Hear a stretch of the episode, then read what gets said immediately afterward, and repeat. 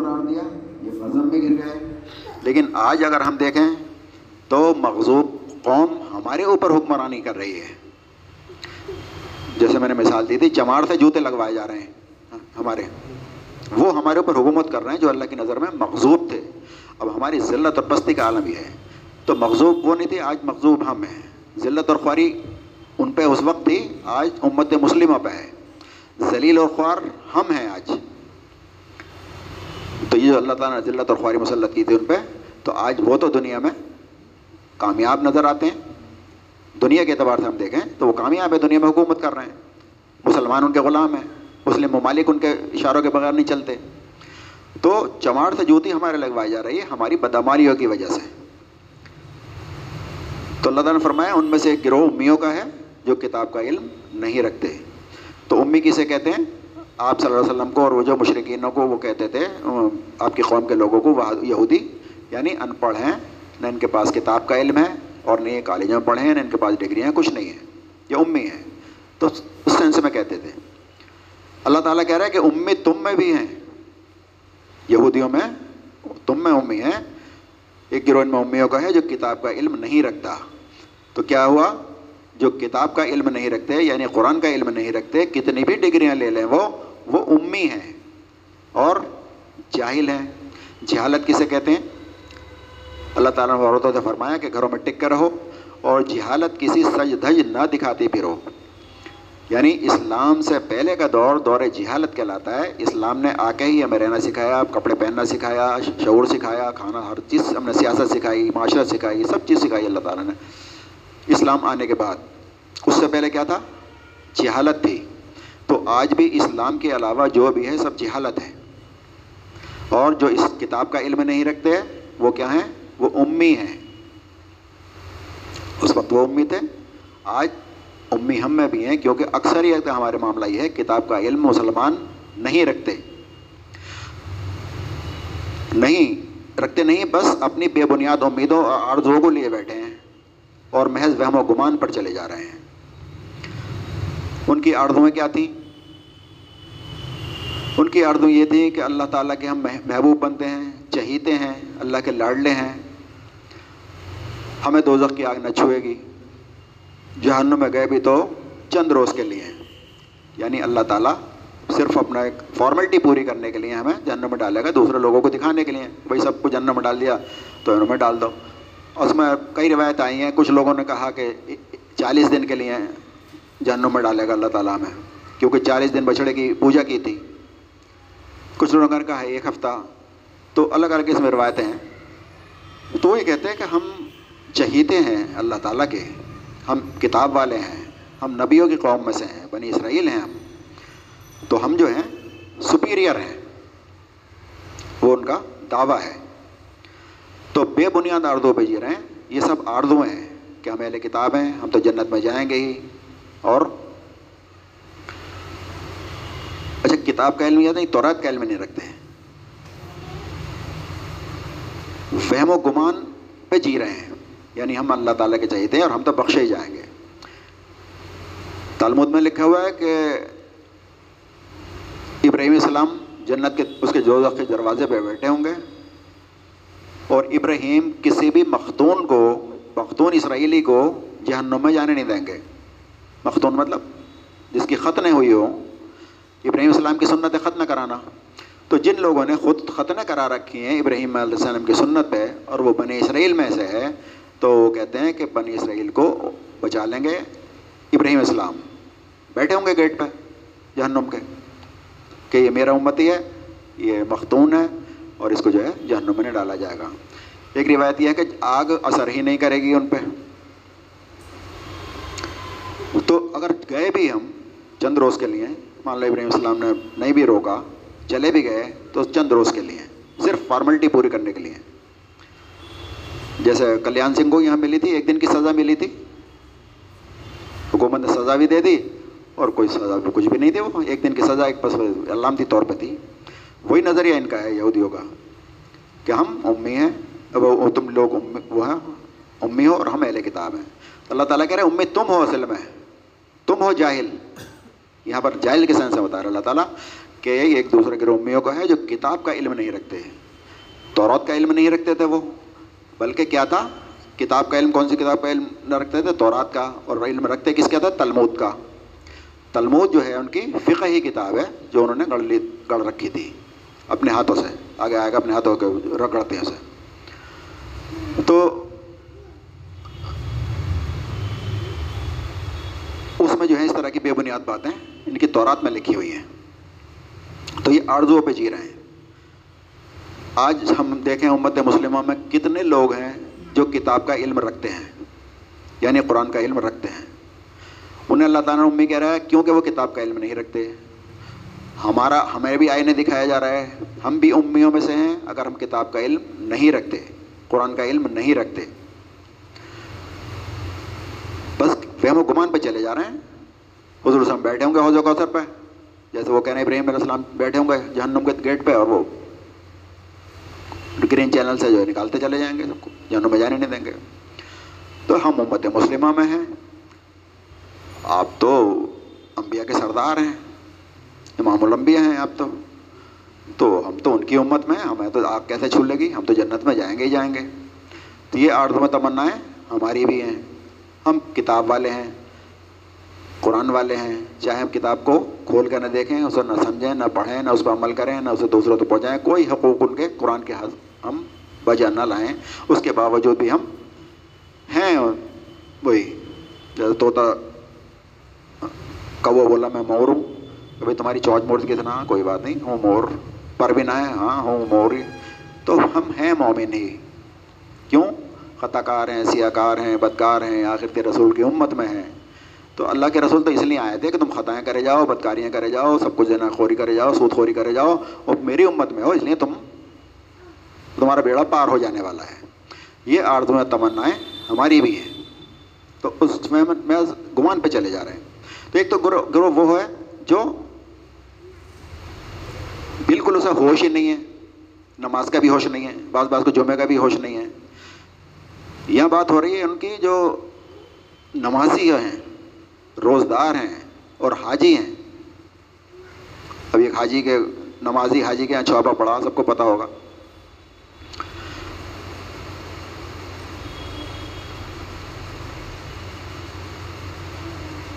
تو فرمایا، گمان پر چلے جا رہے ہیں اور ہم بھی گمان پہ ہی چل رہے ہیں۔ آگے فرمایا، بس ہلاکت ہے اور تباہی ہے ان لوگوں کے لیے جو اپنے ہاتھوں سے شرح کا نوشتہ لکھتے ہیں پھر لوگوں سے کہتے ہیں کہ یہ اللہ کے پاس سے آیا ہوا ہے تاکہ اس کے معاوضے میں تھوڑا سا فائدہ حاصل کر لیں۔ ان کے ہاتھوں کا لکھا بھی، ان کے لیے تباہی کا سامان ہے اور ان کی یہ کمائی بھی ان کے لیے موجب ہلاکت ہے۔ اللہ تعالیٰ کہہ رہے ہلاکت ہے، تباہی۔ کی یقولون حاضہ من عند اللہ۔ یس تروبی سمن قلیلہ کس کے لیے؟ ہیں جو بیچ دیتے ہیں آیات کو۔ فویل الدینہ ویل کہتے ہیں، گھاٹی کو۔ ہلاکت کو۔ آپ صلی اللہ علیہ وسلم فرمایا، ویل ایک گھاٹی ہے جہنم کی، بقیہ جہنم بھی اس سے پناہ مانگتی ہے، اس گھاٹی سے۔ وہ ہے منافقوں کے لیے۔ اللہ نے فرمایا، جہنم کے نچلے طبقے میں وہ ڈالے جائیں گے۔ تو پلس ہلاکت ہے، تباہی ہے ان لوگوں کے لیے جو اپنے ہاتھوں سے شرح کا نوشتہ لکھتے ہیں۔ تو کیا لکھتے ہیں وہ؟ انہوں نے کیا لکھی اپنے ہاتھوں سے؟ تورات لکھی۔ تورات نہیں، تورات تو میں تھوڑی ترمیم کر دی، انہوں نے تحریف کر دی، کچھ الفاظ بدل دیے، کچھ کے معنی بدل دیے، کچھ زبان توڑ موڑ کے رائنا کا ذرا رائنا کھینچ کے کر دیتے تھے، اس طرح کی حرکت کر دیتے ہیں۔ اور اپنے ہاتھوں سے روشتہ کر لکھتے ہیں، فتوے دیتے تھے اپنے ہاتھوں سے لکھ کے۔ آج بھی آپ مولانا کے پاس فتویٰ لینے جائیں، کسی بھی مسئلے میں، تو وہ لکھ کے دے دیں گے۔ اب عام آدمی کیا سمجھے گا؟ بھائی قرآن حدیث سے دیا ہوگا انہوں نے۔ اب وہ ان عوام یہ سمجھتی ہے قرآن حدیث سے دیا ہوگا۔ تو اپنے ہاتھوں سے مطلب کی بات لکھتے تھے، عوام کو خوش کرنے کے لیے لکھتے تھے اور کہتے تھے کہ یہ اللہ کے پاس سے آیا ہے۔ امام صاحب وہی تمہارے کوئی ہوں، جو بھی مولانا ہوں، ان کے پاس کوئی مسئلہ لے کے جاؤ، تو وہ آپ کو فتویٰ دے دیں گے۔ آپ یہ سمجھیں گے کہ قرآن حدیث سے دیا گیا ہے، لیکن اگر وہ اپنے طرف سے دے رہے ہیں، وہ دیکھیں گے کہ یہ شخص چاہتا کیا ہے۔ میں نے پہلے بھی ایک بار مثال دی تھی کہ جب ہمارے والد صاحب کا انتقال ہوا، تو بھائی ہمارے اور میں ایک مولانا کے پاس گئے۔ ان سے پوچھا ترکے کے معاملے میں، لڑکیوں کے بارے میں۔ تو انہیں غلط فہمی یہ ہوئی کہ بچنا چاہتے ہیں۔ تو انہوں نے ویسی ہی بات کی ہم سے کہ وہ وہ تو شادی میں دے دیتے ہیں جہیز ہوتا ہے وہ جاتا۔ ہے انہوں نے گول مول کر کے بچانے کی کوشش کی۔ بھائی ہمارے مرتب پھر وہ ہم تو یہ پوچھنے گئے کہ کیسے بڑھنا ہے؟ اور انہوں نے تو سب وہ کر دیا کہ کوئی ضرورت نہیں ہے، ان کی شادی میں لگا دیا، تم نے کر دیا۔ تو وہ حال جو ان کا تھا، وہ حال ہمارا بھی ہے۔ پبلک کو دیکھ کے بات ہوتی ہے پبلک چاہتی کیا ہے؟ آن ڈیمانڈ تقریر کی جاتی ہے آن ڈیمانڈ باتیں بتائی جاتی ہیں۔ عوام سمجھتی ہے کہ ان کا لکھا ہوا ہے۔ جو بھی فتویٰ دے گا مفتی، تو وہ فتویٰ قرآن حدیث کی روشنی میں سمجھا جائے گا۔ اب ہر ایک کو دیتے پتہ ہے نہیں، تحقیق کرتا پھرے گا وہ۔ صحیح ہے یا غلط ہے۔ تو اپنے ہاتھوں کا نوشتہ لکھتے ہیں اور پھر لوگوں سے کہتے ہیں کہ یہ اللہ کے پاس سے آیا ہے۔ کیوں؟ کیوں کرتے ہیں یہ حرکتیں؟ تاکہ اللہ کے معاوضے میں تھوڑا سا فائدہ حاصل کر لیں۔ اس کے معاوضے میں یعنی جو فتویٰ دیا ہے، اس فتوے کے اگینسٹ تھوڑا سا فائدہ حاصل کر لیں، اس لیے یہ کام کرتے ہیں۔ حکمراں چاہتا ہے کہ بھی آپ فتویٰ دیں کہ حکمراں کے خلاف خروج نہیں کر سکتے آپ۔ ہاں ہاں لو سود کے بارے میں کر دو بھائی، یہ قسطوں کا کاروبار جائز ہے، بڑھا کے پیسے لینا۔ ہاں یہ لو۔ کائے کے لیے کرتے ہیں؟ یہ کرتے ہیں اس لیے تاکہ لوگوں کو فائدہ پہنچائیں۔ عمر بن عزیز رحمۃ اللہ نے فرمایا تھا کہ بڑا بے وقوف ہے وہ شخص جو دوسروں کی دنیا بنانے کے لیے اپنی آخرت خراب کر لے۔ تو تم نے لوگوں کو فائدہ پہنچا دیا کہ رشوت جائز ہاں گاڑی لے لیں لون پہ کہاں خوش کر کے عوام کو اپنی آخرت خراب کر لیتے ہیں، اس کے بدلے میں حقیر ساتھ وہ فائدہ انہیں بیچتا ہے، وہ رسید کٹوا لے گا، چندہ دے دے گا، دعوت کر دے گا، یہ چھوٹے چھوٹے فائدے ہوتے ہیں جو لینا چاہتے ہیں۔ تو یہ شرک نوشتہ لکھنے کے بعد لوگوں سے کہتے ہیں یہ اللہ کے پاس سے آیا ہے تاکہ اس کے معاوضے میں تھوڑا سا فائدہ حاصل کر لیں۔ ان کے ہاتھوں کا لکھا بھی ان کے لیے تباہی کا سامان ہے یعنی جو کچھ وہ لکھ کے دیتے ہیں یا تورات انہوں نے وہ لکھی ہے تلمود تلمود فقہ ہی کتاب ہے ان کی۔ تو ان کے یہاں تو تورات بہت چند لوگوں کے ہاتھ میں رہتی تھی۔ عوام کو اس کی اجازت نہیں تھی تورات کی۔ ہاں ہم نے لکھ کے دے تو دیا، اسے پڑھو۔ ہمارے یہاں بھی کتابیں چل رہی ہیں۔ یہ پڑھو، اس کی ضرورت نہیں ہے تمہیں۔ کتاب کو تو اٹھا کے رکھ دو۔ برکت کے لیے دکان پہ پڑھوا لینا۔ یا کوئی مرتا ہو، دم نہیں نکل رہا ہو تو اس پہ پڑھ دینا دم نکال دے گا یہ۔ دین جو ہمارے یہاں چل رہا ہے، وہ بھی کیا کر لیا فقے پہ دین چل رہا ہے۔ انہوں نے بھی اپنی کتاب تلمود لکھ دی تھی، سارے مسائل اس میں تھے۔ ہمارے بھی یہاں بھی یہ ہوا، قرآن کو بائی پاس کر کے فقہ دین بن گیا۔ کوئی مسئلہ پوچھے، فوراً فقہ کتاب اٹھائی اور انہیں مسئلہ بتا دے گا۔ کتاب کیا کہہ رہی ہے؟ اس کا کوئی مطلب نہیں ہے۔ فقہ حنفی جو ہے، یہاں پر چل رہا ہے اور اگر نظام آ جاتا ہے اسلام کا، تو ابھی وہ فقہ حنفی چلنا ہے۔ تو کتاب سے ان کی بھی دوری تھی۔ عام آدمی کی پہنچ سے دور تھا اور عام آدمی کی پہنچ سے ہمیں بھی دور کرنے کی کوشش کی جاتی ہے کہ یہ آپ کے پڑھنے کی کتاب نہیں ہے، آپ کو سمجھنے کی کتاب نہیں ہے۔ تو یہ اللہ کے پاس سے آیا ہوا ہے، یہ کہہ کہ اپنی لکھا ہوا جو ہے وہ پیش کرتے ہیں۔ یا یہ آتا ہے کہہ کہ بات شروع کر دیتے ہیں، ایسا آتا ہے۔ گشت کر کے نماز پڑھو گے تو سات لاکھ ہونا ثواب ایسا آتا ہے۔ اب کہاں آتا ہے یہ نہیں پتہ ایک صاحب سے میں نے پوچھا تھا کہ بھائی، سات لاکھ ہونا ثواب ملتا ہے؟ ہم تو بڑے پریشان ہیں۔ اس بات سے یہ یہ ستائیس گنا لے پاتے ہیں۔ یہ کہاں پہ لکھا ہوا ہے؟ بولو، قرآن حدیث میں ہے نا، بڑا بڑوں سے سنا ہم نے۔ بڑوں نے کہاں سے لیا؟ قرآن حدیث سے لیا ہوگا، یہ کہہ گئے وہ چلے گئے۔ تو اس طرح کی چیزیں ہیں جو فتویٰ بیچتے تھے وہ، اور وہ فتویٰ فروغ کرنا آج بھی وہ دھندا چل رہا ہے۔ مطلب پبلک کی خوش نودی کے لیے پبلک کے حساب سے فتوے دے دیے جاتے ہیں۔ اب چندہ بھی لینا ہے ان سے، مراد بھی لینی ہے، اپنے ہاتھ بھی چموانے ہیں، سب کچھ کرنا ہے۔ تو پبلک کو خوش تو کرنا ہے نا۔ پبلک کو خوش کرنے کے لیے سب کرتے تھے۔ تو وہ کہتے ہیں کہ دو کی آگ ہمیں ہرگز نہ چھوئے گی۔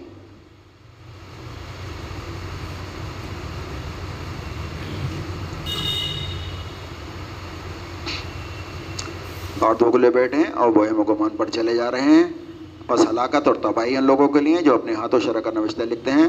پھر لوگوں سے کہتے ہیں کہ یہ اللہ کے پاس سے آیا ہے تاکہ اس کے معاوضے میں تھوڑا فائدہ حاصل کر لیں۔ ان کے ہاتھوں کا لکھا ہوا ان کے لیے تباہی ہے، تباہی کا سامان ہے اور ان کی یہ کمائی بھی ان کے لیے موجب ہلاکت ہے۔ یعنی اس سے جو کمائی کری ہے فتویٰ دینے کے بعد، جو پیسے لیے ہیں یا جو بھی چیز لی ہے، وہ بھی ان کے لیے موجب ہلاکت ہے۔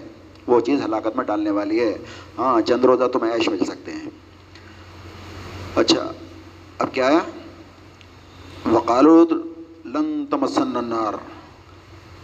مس بنا تمسنا۔ تمسنا ہم کو نہیں چھوئے گی۔ لن جب لگ جاتا ہے، اس کا مطلب ہرگز نہیں چھوئے گی۔ لن تمسنا، لن تمسنار یعنی آگ نہیں چھوئے گی اللہ ایام معدودات۔ مگر ایام معدودات کا مطلب ہے، چند روز۔ چند روز عربی میں کہتے ہیں، ایک سے نو تک کو یعنی نو تک کی گنتی کے لیے۔ تو جو روایت ہے ان کی چالیس دن کی ہے، کوئی سات دن کی ہے، تو سات والی روایت جو ہے اس میں مضبوط ہے، کیونکہ ایام معدودات یہاں پر کہا گیا ہے۔ اور روزوں کے لیے بھی فرمایا تھا اللہ تعالیٰ نے، یہ چند دن کے روزے ہیں، وہاں بھی ایام معدودات بولا تھا۔ تو دو کی آگ ہمیں ہرگز نہیں چھوئے گی۔ اللہ یہ کہ چند روز کی سزا مل جائے تو مل جائے۔ ہمارا معاملہ کیا ہے مسلمانوں کا؟ کوئی مسلمان سمجھتا ہے کہ میں جہنم میں جاؤں گا اور جہنم میں رہوں گا؟ ہر ایک کا معاملہ یہی ہے، میں تو جنت میں جاؤں گا۔ گیا ابھی تو چند روز کے لیے۔ آپ جو ہے، بخشوا دیں گے۔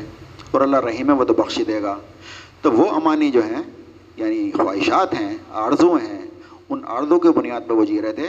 بنی اسرائیل اور وہی حال ہمارا بھی ہے، آرزوؤں کو لیے بیٹھے ہیں۔ کتاب کا علم رکھتے نہیں ہیں، کتاب سے ہمارا تعلق نہیں ہے، کتاب سے جڑتے نہیں ہیں، کتاب کو سمجھتے نہیں ہیں۔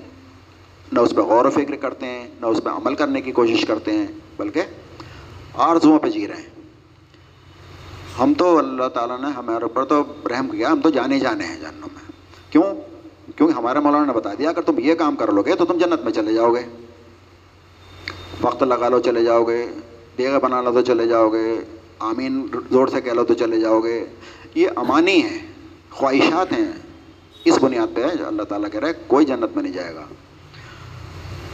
اللہ یہ چند روز کی سزا مل جائے تو مل جائے۔ ان سے پوچھو، کیا تم نے اللہ سے کوئی عہد لے لیا ہے؟ جس کی خلاف ورزی وہ نہیں کرتا؟ یعنی کس بنیاد پہ کہہ رہے ہو کہ دو کی آگ نہیں چھوئے گی کہ اللہ نے تم سے وعدہ کر لیا تھا؟ اللہ نے کوئی عہد لیا ہے جس کی خلاف ورزی وہ نہیں کر سکتا؟ یا پھر بات یہ ہے کہ تم اللہ کے ذمہ ڈال کر ایسی باتیں کہتے ہو جن کے متعلق تمہیں علم نہیں ہے کہ اس نے ان کا ذمہ لیا ہے۔ یعنی یا تو تم سمجھ رہے ہو کہ اللہ تعالیٰ نے کوئی بدھی ہے دلیل اور نہیں ہے، تو پھر تم اللہ تعالیٰ پہ بہتان لگاتے ہو افطار پروازی کرتے ہو اور یہ کہتے ہو کہ تم یہ اللہ نے لکھی ہیں۔ اب یہاں پر اگر زبان سے نہیں بھی کہہ رہے ہیں کہ اللہ نے لکھی ہیں، لیکن یہ بات یہ ہے کہ تم اللہ کے ذمے ڈال کر ایسی باتیں کہہ دیتے ہو جس کے متعلق تمہیں علم نہیں ہے۔ اب مولانا تو جو بھی کہہ رہے ہیں وہ آدمی سمجھتا ہے، وہ قرآن حدیث سے کہہ رہے ہوں گے۔ حالانکہ ان کا اس کا علم نہیں ہوتا، بنا علم کے وہ بات کہہ دیتے ہیں۔ اب اس کا جواب اللہ تعالیٰ دے رہا ہے۔ آخر دوزخ کی آگ تمہیں کیوں نہ چھوئے گی؟ اب یہ بات جو ہے، عام بات اللہ تعالیٰ فرما رہا ہے، جنرل بات بتا رہا ہے۔ آخر تمہیں دوزخ کی آگ کیوں نہ چھوئے گی؟ جو بھی بدی کمائے گا اور خطا کاری کے چکر میں پڑا رہے گا، وہ دوست کی ہے اور دوزخ میں ہمیشہ ہمیشہ رہے گا۔ یہ عام ہے۔ اللہ تعالیٰ کہہ رہا ہے کہ تمہاری جو آرزویں ہیں، تمنائیں ہیں، کیا اللہ تعالیٰ سے تم لکھوا کے لائے ہو تمہیں نہیں چھوئے گی؟ نہیں۔ آخر تمہیں دوزخ کیا، کیوں نہ چھوئے گی؟ کیا رشتہ داری ہے اللہ تعالیٰ کی تم سے؟ تم اللہ کی چہیتی قوم تھے، لیکن تم نے اس کا حق ادا نہ کیا۔ تم نے کتابوں کو پتے پر ڈال دیا۔ کتاب کی آیتوں کے ساتھ تم نے مذاق کیا۔ آیات کو تم نے بیچ ڈالا۔ تو دوزخ کیا کیوں نہ چھوئے گی؟ تو یہ ابھی ان کے لیے بھی تھا اور یہ آیت ہمارے لیے بھی ہے۔ آخر تمہیں دوزخ کیا کیوں نہ چھوئے گی؟ جو بھی بدی کمائے گا۔ بلا من کسبہ سیاح بلکہ من کسبہ۔ جو کمائے گا۔ کسب کہتے ہیں کمائی کو جیسے ہم کہتے ہیں کسب حلال۔ یا عقل حلال تو کسب کمانے کو کہتے ہیں۔ تو اللہ تعالیٰ کہہ رہے ہیں جو بھی سیاح یعنی برائی کمائے گا، بدی کمائے گا، وہ احاطت پہ ہی، اور وہ گناہ اس کا گھیرے میں ڈال، لے لے گا، گھیر لے گا۔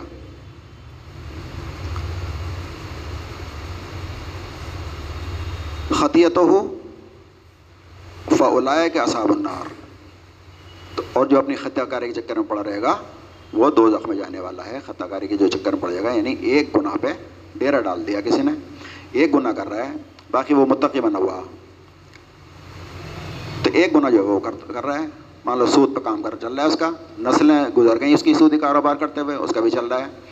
باقی وہ نماز پنچ وقت پڑھتا ہے، حج بھی کرتا ہے، ہر سال عمرے بھی کر کے آتا ہے، لیکن وہ کام جو ہے اس نے ڈیرا ڈال رکھا ہے اس پہ، اس نے گھیر رکھا ہے۔ اور بھی بہت ساری سود کے ساتھ بہت ساری برائیاں آتی ہیں جو اس کو گھیر لیتی ہیں، انسان کو گھیرے گھیرے میں، چکر میں آ جاتا ہے وہ۔ تو فلائے کا اصحاب النار، ہم فی خالدون۔ وہ اصحاب النار ہیں یعنی جہنم کے ساتھی ہیں، جہنم میں جانے والے ہیں، ہم فی خالدون، جو اس میں ہمیشہ ہمیشہ رہیں گے۔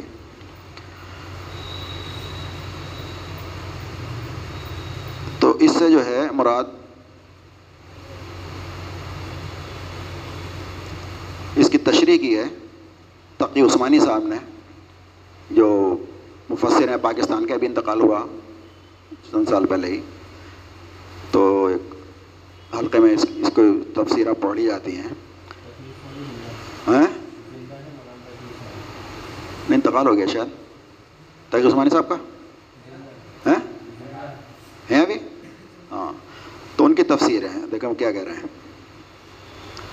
وہ کہہ رہے ہیں بدی کے گھیرے میں لینے کا مطلب یہ ہے کہ وہ کسی ایسے گناہ کا ارتکاب کریں جس کے بعد کوئی نیک عمل آخرت میں کارآمد نہ ہو اور وہ گناہ شرک اور کفر ہے۔ اب یہ آیت اللہ تعالیٰ نے جو بیان کی ہے، اتنے غضبناک ہو کے بیان کر رہے اللہ تعالیٰ، انہوں نے اس کی ہوا نکال دی۔ کیسے ہوا نکال دی؟ یہ کہہ رہے ہیں کہ وہ گناہ کیا ہے؟ کفر اور شرک ہے۔ تو کافر اور مشرق تو وہ ہیں ہی ہیں۔ ان سے کیا کیا کہا جا رہا ہے؟ ان بنی اسرائیل سے کرا جا رہا تھا جو اپنے آپ کو مسلمان کہتے تھے۔ ہم ایمان والے ہیں، توحید والے ہیں، یہ بات ان کی چل رہی ہے۔ تو اس طرح سے جو ہے بات کو ہلکا کر دیا جاتا ہے۔ عوام، اللہ تعالیٰ نے فرمایا سورہ انعام میں، کہ مومن تو وہ ہیں جو اللہ کا ذکر سن کر لرز جاتے ہیں، کانپ جاتے ہیں۔ اب اس آیت کو پڑھ کے کون لڑ گا، کون کانپے گا؟ اس یہ تو ان کے لیے ہیں مشرقوں کے لیے ہیں۔ یہ تھوڑی سی سمجھ لیں کہ علمی بات ہے۔ یہ جو مولانا کہہ رہے ہیں، یہ کس بنیاد پہ کہہ رہے ہیں؟ ان کی بنیاد بہت مضبوط ہے۔ حضرت ابن عباس رضانہ جو صحابی تھے، ابن عباس، آپ کے چچا تھے اب حضرت عباس، ان کے بیٹے تھے ابن عباس رضانہ تو وہ فقی تھے اور قرآن کا علم رکھتے تھے۔ بہت ساری حدیث ان سے مروی ہیں۔ تو انہوں نے کہا ہے، یہ اس کا مطلب یہ بتایا تھا حدیث میں یہ ملتا ہے، اس آیت کا مطلب کہ اس سے مراد کفر ہے۔ تو اب بات یہ ہے یہاں پر، اب میں جو بات کہنے جا رہا ہوں وہ میں آپ کوئی مانے یا نہ مانے، بہرحال جو میں سمجھ رہا ہوں وہ میں بتا رہا ہوں۔ اب لوگ کہتے ہیں نا تم کو عالم کو تم عالم کی بھی نہ مان رہے تو عالم کی تشریح میں نے آپ کو سنا دی۔ ویسے سنا دوں۔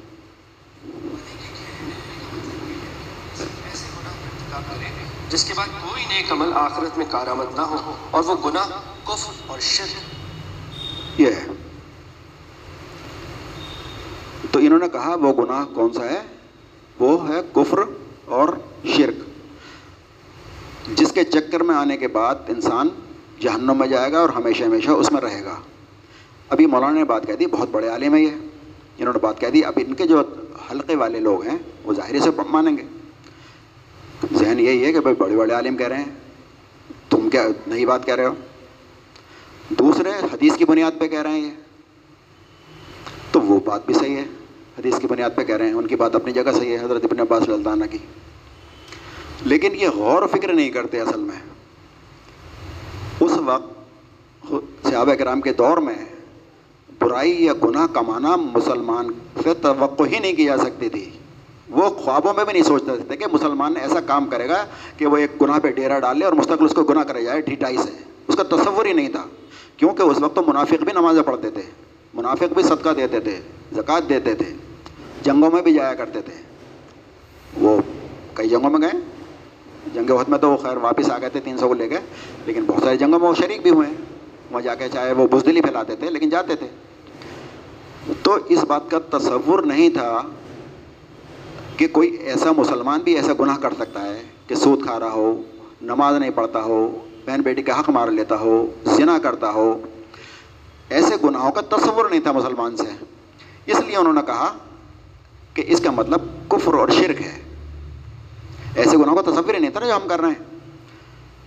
تو ایسی اس کا مطلب اگر ہم یہ لے لیا جائے تو اس حوات کی ہوا نکل جاتی ہے پھر۔ کہ بدی کے گھیرے میں آنے کا مطلب یہ ہے کہ وہ کسی ایسے گناہ کا ارتکاب کرے جس کے بعد کوئی نیک عمل آخرت میں کارآمد نہ ہو اور وہ کیا ہے؟ کفر اور شرک ہے۔ تو اس کا آیت کا مطلب انہوں نے یہ لیا۔ آخر تمہیں دو کیا کیوں نہ چھوئے گی؟ جو بھی بدی کمائے گا، اپنی خطا کاری کے چکر میں پڑا رہے گا۔ وہ دوست کی ہے اور دو میں ہمیشہ ہمیشہ رہے گا۔ تو بات صرف وہ اس کی نہیں ہے، کفر و شرک کی۔ کافر اور مشرق تو جائیں گے جائیں گے جہنم میں۔ بات تو مسلمانوں کی ہو رہی ہے۔ ایک مسلمان نے ایک گناہ کیا؟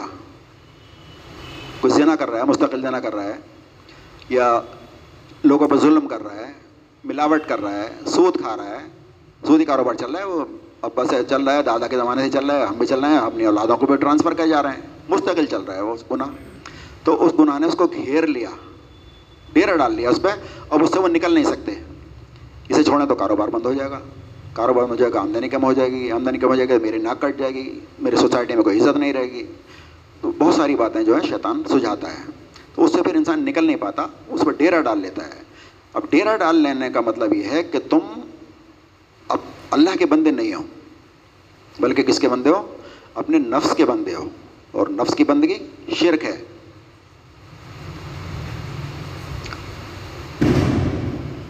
تو ایک گناہ پہ ڈیرا ڈالنے کا مطلب یہ ہوتا ہے کہ انسان شرک ہی کر رہا ہے، نفس کی پیروی کر رہا ہے۔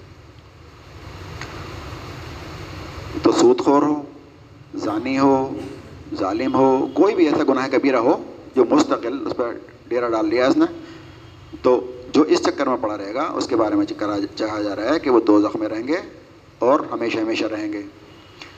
اب اس میں سوال یہ پیدا ہوتا ہے، اب تو پھر گناہ کیا چیز ہے؟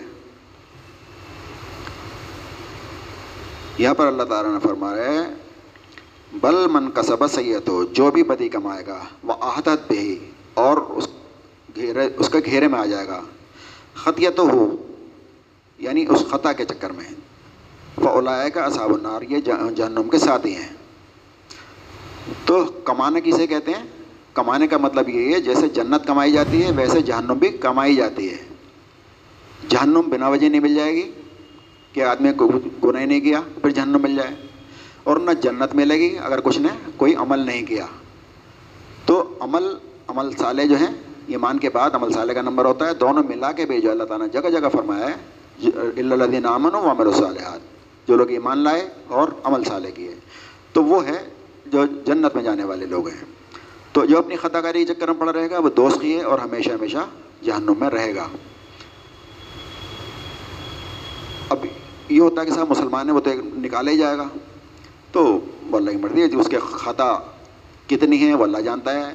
اس کے دل میں ایمان ہے کہ نہیں ہے؟ کیونکہ آپ نے فرمایا، جب انسان گناہ کرتا ہے، اس کے دل پہ ایک سیاہ دھبا لگ جاتا ہے۔ پھر توبہ نہیں کرتا تو سیاہ دھبے بڑھتے جاتے ہیں، بڑھتے جاتے ہیں، اس کا پورا کا پورا دل سیاہ ہو جاتا ہے۔ اور آپ نے فرمایا کہ اگر تم برائی ہوتی، دیکھو، طاقت ہاتھ سے روک دو۔ اتنی نہیں ہے تو زبان سے روکو۔ اتنی بھی طاقت نہیں ہے تو دل سے نفرت کرو اور یہ ایمان کا کم تر درجہ ہے۔ اس کے بعد ایمان نہیں ہے۔ تو آج ہم برائیاں ہوتی ہوئی دیکھ رہے ہیں، بلکہ کر رہے ہیں۔ ابھی ناچ ہو رہا ہو، روکنے کے بجائے ہم خود بھی شامل ہو جائیں گے۔ تو ہمارے جو روز مرہ کی جو زندگی ہے، ہم اس میں کیا کر رہے ہیں؟ سب ایسے ہی گزار رہے ہیں۔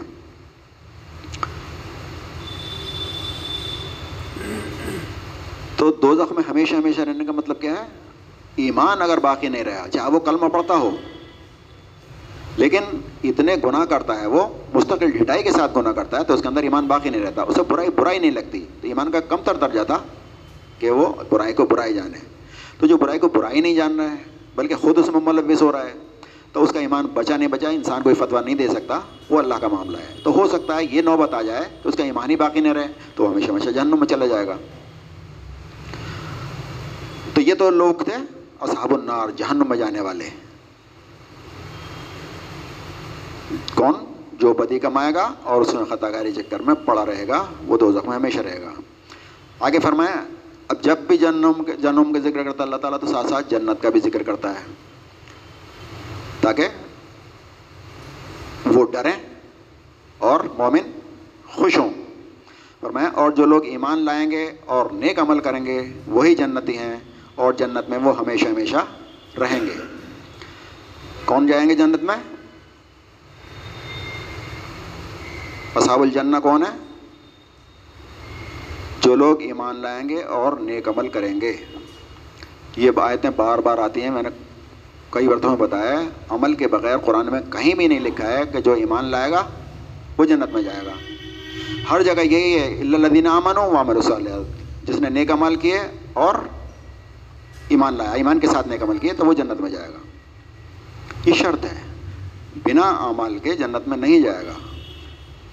یہ جو حدیث ہے انہوں نے فرمایا کہ ہر انسان اللہ کی رحمت سے جائے گا اور اس کے اعمال کی، اپنے اعمال کی بنا پہ جنت میں نہیں جائے گا، بلکہ کائے سے جائے گا، اللہ کی رحمت سے جائے گا۔ اب نے فرمایا صحابہ نے پوچھا رسول اللہ آپ بھی کہ ہاں میں بھی تو یہ بات درست ہے۔ لیکن ہر بات کے معنی غلط نکال لیے جاتے ہیں اصل میں۔ بات تو درست ہے یہ کہ اللہ تعالیٰ کی رحمت سے ہی جنت میں جائے گا۔ لیکن اللہ تعالیٰ نے جنت اسے ایک جگہ قرآن میں فرمایا کہ یہ اس چیز کا بدلہ ہے جو تم دنیا میں کیا کرتے تھے۔ ہمارا کہنے کا مت، فرض یہی ہے کہ اللہ تعالیٰ کے رحم سے ہی جائیں گے ہم۔ ورنہ ہمارے عمال کی اتنی حیثیت نہیں ہے۔ لیکن اللہ تعالیٰ کی ذرہ نوازی ہے، وہ کہتا ہے یہ تمہارے عمال کی جزا ہے جو تمہیں دنیا میں دی جا رہی ہے۔ تو امال کے بدلے میں اللہ تعالیٰ ہمیں جنت دے گا۔ تو جنت میں کون جائیں گے؟ جو لوگ ایمان لائے اور جنہوں نے نیک عمل کیے، وہ جنت میں جانے والے لوگ ہیں۔ اور اس تفسیر جو ہے، ایک مفتی سعید صاحب ہیں۔ مفتی سعید صاحب نے جو ہے اس کی تشریح کر دی، بڑی عجیب۔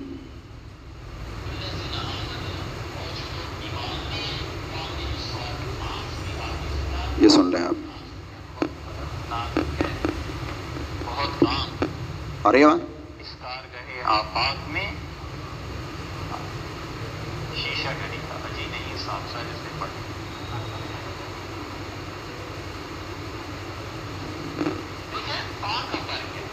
اس فرق سے پیدا کیا ہوا فائدہ کیا ہوا اب یاد ہوگا کہ جب ابھی ترجمہ کیا ہے تو ہم نے اس کو زور دیا تھا کہ اسے یاد رکھنا تو جس آدمی نے شرک کیا، اس کے گناہوں نے سے گھیر لیا، نہیں آ رہی؟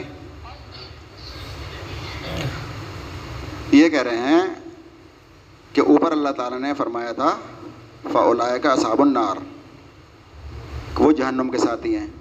یہاں پر جو ہے نفع نہیں لگایا اللہ تعالیٰ نے۔ یہاں پر اللہ تعالیٰ نے کہا، ہم فیہ خالدون۔ اولا کا صاب الجنہ، ہم فیہ خالدون۔ یہ جنت میں جانے والے لوگ ہیں اور ہمیشہ ہمیشہ اس میں رہیں گے۔ تو یہ کہہ رہے ہیں کہ اگر کوئی شخص ایمان لے آیا تو عمل صالح ضروری تو ہے، لیکن اگر خدا نخواستہ عمل صالح اس نے نہیں بھی کیا تو وہ جنت میں چلا جائے گا۔ یہ یہ بات کہہ رہے ہیں۔ اور مفتی صحیح صاحب ہیں یہ۔ بہرحال مقصد میرا کہنے کا یہ ہے کہ اس پہ غور کرنے کی ضرورت ہوتی ہے۔ کل کل پڑھو ایک صاحب آئے تھے میرے پاس تو وہ کہہ رہے تھے بھائی کچھ لوگ نئی نئی تفسیریں کر دیتے ہیں۔ جو مفسرین نے نہیں کی ہیں۔ تو میں نے انہیں بتایا کہ مفسرین نے جو کی ہیں، ان میں بہت سارے اختلاف ہیں، بہت ساری بیکار باتیں بھی ہیں، آپس میں ٹکراؤ بھی ہے۔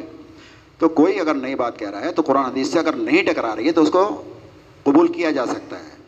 یہ راستے اللہ تعالیٰ نے بند نہیں کر دیے نا اللہ کے رسول نے بند کر دیے ہیں کہ جو پرانے لوگ تھے، وہ جو کہہ گئے، وہی آپ کو کہنا ہے۔ تو اب ایک جو ان کی تفسیر پڑھے گا، وہ سمجھے گا، وہ تو ایمان والے ہیں، تو ہم جنت میں جائیں گے جائیں گے۔ اور وہ کہہ رہے تھے کہ وہ کافر ہے اس سے مراد۔ تو جو مومن ہے قانونی طور سے وہ اگر گناہ کرتا رہتا ہے تو پھر تو کافر جائیں گے وہ تو جہنم میں، وہ تو جائے گا ہی نہیں۔ یہ ہے جو اس میں تفسیر میں ہوتا ہے معاملہ۔ پھر فرمایا، یاد کرو اس ریل کی اولاد سے ہم نے پختہ عہد لیا تھا کہ اللہ کے سوا کسی کی عبادت نہ کرنا۔ ماں باپ کے ساتھ، رشتہ داروں، یتیموں کے ساتھ، مسکینوں کے ساتھ نیک سلوک کرنا، لوگوں سے بھلی بات کہنا، نماز قائم کرنا اور زکوٰۃ دینا، مگر تھوڑے لوگوں کے سوا تم سب ایسے پھر گئے اور اب تک پھرے ہوئے ہو۔ اس آیت کا درس پورا ہو گیا تھا۔ آگے فرمایا، پھر ذرا یاد کرو وعیز اخذنا مساقہ کم اور یاد کرو وہ مساق مساق کہنے عہد کو۔ پھر ذرا وہ یاد کرو جو ہم نے تم سے مضبوط عہد لیا تھا۔ اللہ تعالیٰ نے عہد لیا تھا کس سے بنی اسرائیل سے۔ جب وہ وادی تی میں چلے گئے، بھٹکتے پھرے ہیں، اس کے بعد جو ہے پھر وہ چھا دیا تھا اللہ تعالیٰ نے، پہاڑ ان کے سر پہ چھا دیا تھا، اس وقت عہد لیا تھا مساق لیا تھا، بہت ساری باتوں کا۔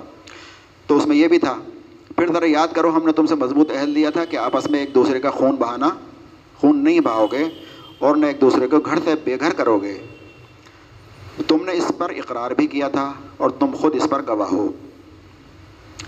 تو اللہ تعالیٰ نے بنی اسرائیل کو یاد دلا رہا ہے اور آئینہ ہمیں بھی دکھا رہا ہے کہ وہ وقت یاد کرو جب ہم نے پختہ عہد لیا تھا۔ کیا عہد لیا تھا؟ کہ آپس میں ایک دوسرے کا خون نہ بہانا۔ یعنی بنی اسرائیل بنی اسرائیل کا خون آپس میں نہیں بہائیں گے۔ مسلمان مسلمان کا خون نہیں بہائے گا۔ آپ نے فرمایا جس نے مسلمان کا قتل کیا، اس نے کفر کیا اور جس نے گالی دی تو اس نے فسق کیا۔ اللہ تعالیٰ نے فرمایا، مومن کفار کے لیے سخت ہوتے ہیں اور مومن کے لیے نرم ہوتے ہیں۔ تو مومن کا کام کیا ہے؟ آپس میں نرم ہوگا، کفار کے لیے سخت ہوگا۔ تو تم سے عہد لیا تھا کہ آپس میں ایک دوسرے کا خون نہ بہانا اور نہ ایک دوسرے کے گھر سے، ایک دوسرے کو گھر سے بے گھر کرنا۔ اور تم نے اس کا اقرار کیا تھا کہ ہاں اللہ تعالیٰ ہم اقرار کرتے ہیں، ہم وعدہ کرتے ہیں کہ تم نے اقرار کر لیا تھا۔ اوس اور خزرج دو قبیلے تھے مدینہ میں، ان میں آپس میں جنگ چلتی رہتی تھی قبیلائی جنگ۔ جب حضور صلی اللہ علیہ وسلم پہنچ گئے تو ان میں جو دو قبیلے تھے بنو قریضہ اور بنو نذیر۔ ان کا وہ ہو گیا، اوس خجرت سے الائنس ہو گیا تھا ان کا۔ یعنی الائنس کیا کہتے ہیں اسے؟ آپس میں گٹھ بندھن ہو گیا تھا۔ دوسرا جو قریب قریضہ بنی قریضہ وہ قینقا قینقا کا تھا خزرج کے ساتھ۔ تو ان میں آپس میں جنگیں چلتی رہتی تھیں۔ جب جنگ ہوتی تھی تو حلیف پارٹیاں جو تھیں یہودیوں کی وہ بھی ان کے ساتھ میں لڑا کرتے تھے۔ جب آپس میں جنگ ہوتی تھی اوس و خزرج میں تو ان سے معاہدہ تھا۔ دو قبیلے اس کے ساتھ تھے خزرج کے ساتھ تھا کہ جب ہمارے سے لڑائی ہوگی تو تم ہمارا ساتھ دو گے، تم سے ہوگی تو ہم تمہارا ساتھ دیں گے۔ یہ معاہدہ تھا۔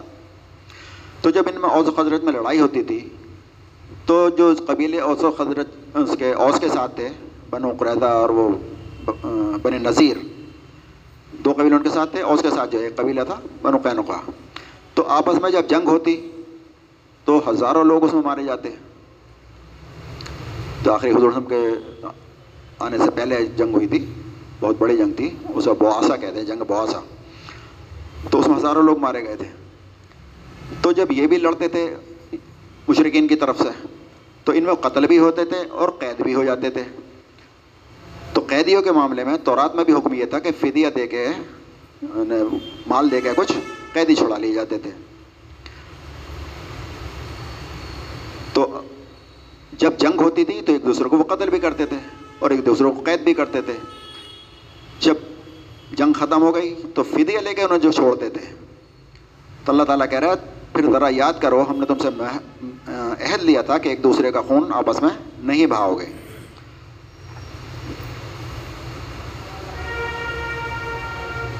ایک دوسرے کا خون آپس میں یعنی آپس میں نہیں لڑو گے اور نہ گھر سے نکالو گے۔ یہ تم سے عہد لے لیا تھا، تم کا اقرار بھی کر دیا تھا تم نے اور تم اس بات پر گواہ بھی ہو۔ تو یہ حکم تھا تورات کا۔ اس کو تم نے پس پشت ڈال دیا۔ یہ حکم تو تم نے نہیں مانا کہ آپس میں دوسرے کا خون نہیں بنانا ہے، جنگ نہیں کرنی ہے، ایک دوسرے پہ ظلم و زیادتی نہیں کرنی ہے۔ اس کو تو تم نے نہیں مانا۔ لیکن جب وہ قید ہو کے آئے تو پھر تم تورات اٹھا کے بیٹھ گئے کہ تورات میں تو یہ لکھا ہے، فیدے دے کے چھوڑیں گے، ہم ایسا نہیں چھوڑیں گے تمہیں۔ وہاں پر وہ متقی بن گئے، تقوی والے بن گئے کہ ہم تو صاحب تورات کے حساب سے فیصلہ کریں گے۔ تورات میں لکھا ہوا ہے کہ فیدے لے کے چھوڑ دو۔ تو ہم تو فیدے لے کے چھوڑیں گے تم ایسے تو نہیں چھوڑ سکتے۔ تو متقی بن گئے وہ۔ اللہ تعالیٰ کہہ رہا ہے، تم سے تو روکا گیا تھا خود خون ریزی کرو گے ہی نہیں تم۔ اور انہیں گھروں سے نکالو گئی خون ریزی بھی کی تم نے، گھروں سے بھی نکال دیا۔ اب تم بڑے متقی بن کے بیٹھ گئے۔ کہ صاحب کتاب یہ کہہ رہی ہے۔ اسی طرح سے شادی ہو رہی ہے ہمارے یہاں۔ پانچ لاکھ کا ٹینٹ لگا ہوا ہے، پچاس طرح کا کھانا ہوا ہوا ہے۔ بے پردگی ہو رہی ہے اریانیاں ہو رہی ہے، فضول خرچیاں ہو رہی ہیں، سب کچھ ہو رہا ہے۔ بھائی، مسجد میں کرائیں گے میں نے کہا۔ مسجد میں ہوگا نکاح نکاح سنت ہے مسجد میں کرانے کا۔ تو تمام دھجیاں اڑانے کے بعد بھائی، مسجد میں نکاح پڑھائیں گے ہم تو۔ میرے جال میں نہیں ہوگا، سنت ہے۔ اللہ کے رسول نے مسجد میں کا حکم دیا، مسجد میں پڑھانا۔ تو متقی میں بن کے بیٹھ گئے۔ جبکہ اللہ تعالیٰ نے سارے کام دیے ہیں، فضول خرچی نہیں کرو گے بد نظری نہیں ہوگی، آپس میں پردہ ہوگا سیگریگیشن آف سیکس ہوگا، سارے کے سارے کام دے رکھے ہیں تمہیں۔ فضول خرچی نہیں کرو گے۔ اور اللہ کے رسول کی پیروی کرو گے۔ لیکن نہیں، سارے کام کرنے کے بعد اونٹ نکل کے پھر مچھر چھانیں گے کہ نہیں نکاح مسجد میں ہوگا۔ اس طرح کے بہت سارے معاملے ہیں جو ہم کرتے ہیں۔ روزے نہیں رکھیں گے۔ رمضان میں جو ہے کاروبار بھی تمہارا سودی چلتا رہے گا۔ گالی بھی بکتے رہیں گے۔ افطار کے ٹائم بھی افطار تو کرنی ہے۔ افطار بھی نہ کریں گے کہ بالکل کافر سمجھ رکھا۔ تو کچھ چیزیں جو ہیں اس طرح کی ہم کرتے ہیں جو انہوں نے کی ہے تو یاد دلایا کہ ان کا خون بہانا ہی تمہارے اوپر جائز نہیں تھا۔ تو وہ تو تم نے ہونے دیا اور اب تم کیا کر رہے ہو؟ اب تم نے فدیہ لے کے چھوڑا یعنی تم متقی بن گئے کہ ہم کتاب پہ عمل کریں گے۔ پھر کہہ رہے اللہ تعالیٰ، آج وہی تم ہو کہ اپنے بھائی بندوں کو قتل کرتے ہو اور اپنی برادری کے کچھ خانمہ بے لوگوں کو، کچھ لوگوں کو بے خانمہ یعنی بے گھر کر دیتے ہو۔ ظلم اور زیادتی کے ساتھ ان کے خلاف جتھے بندیاں کرتے ہو اور جب لڑائی میں پکڑے وہ تمہارے ساتھ آتے ہیں تو ان کی رہائی کے لیے فدیے کا لین دین کرتے ہو۔ یہ اللہ تعالیٰ ان سے کہہ رہا ہے کہ جب وہ پکڑ کے آتے ہیں تو تم ان کے ساتھ فدیے کا لین دین کرتے ہو، حالانکہ تم پر حرام تھا ان کو نکالنا۔ تو کیا تم کتاب کے ایک حصے پر ایمان لاتے ہو اور دوسرے کے ساتھ کفر کرتے ہو؟ یعنی تمہیں نکالنا منع تھا، جنگ کرنا منع تھا، قتل منع تھا، وہ تو تم نے پتہ پش ڈال دیا۔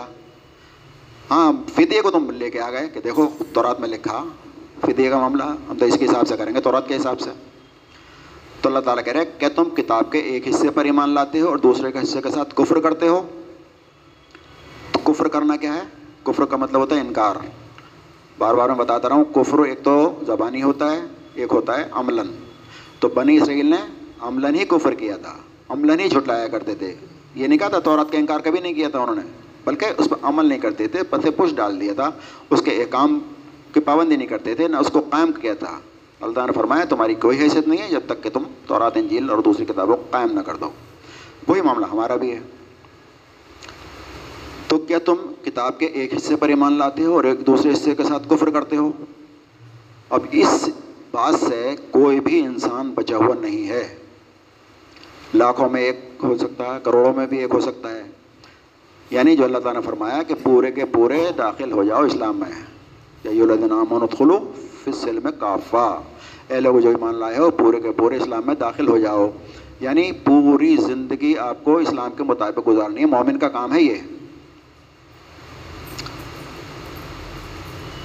پورے پورے داخل مطلب سیاست ہوگی دین کے حساب سے، معاشرت ہوگی دین کے حساب سے، کاروبار ہوگا دین کے حساب سے، شادی بھی ہوگی دین کے حساب سے دوست دشمنی ہوگی تو دین کے حساب سے۔ جو بھی معاملات ہیں دنیا کے، سب اللہ تعالیٰ نے بتا دیا ہے، دین مکمل کر دیا۔ ہر ایک بات کے لیے رہنمائی دے دی گئی ہے۔ اگر وہ اس پر نہیں چلتے ہو، تو پھر کیا مطلب ہوتا ہے؟ کیا تم قرآن کے ایک حصے پہ ایمان لاتے ہو، ایک حصے کے ساتھ کفر کرتے ہو؟ میں نے مثال دی تھی پہلے بھی۔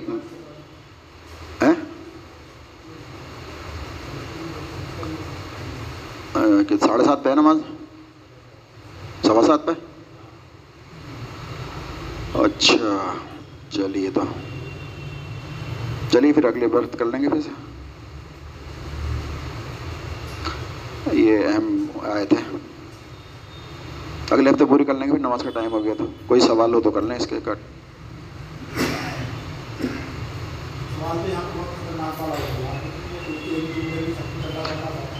یہ تو بالکل بنیاد ہے دین کی۔ ایک ہی آیت میں پورا دین اللہ تعالیٰ نے پیش کر دیا ہے۔ ہاں ایک کسے ماننا، ایک کسی کو نہ ماننا۔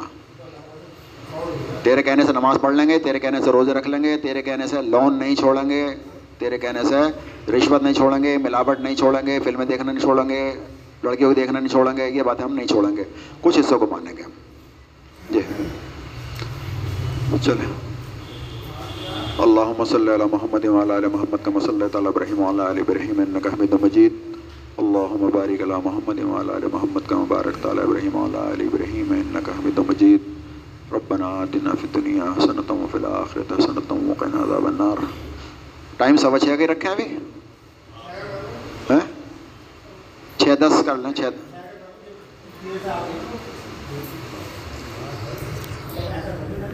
پانچ منٹ تو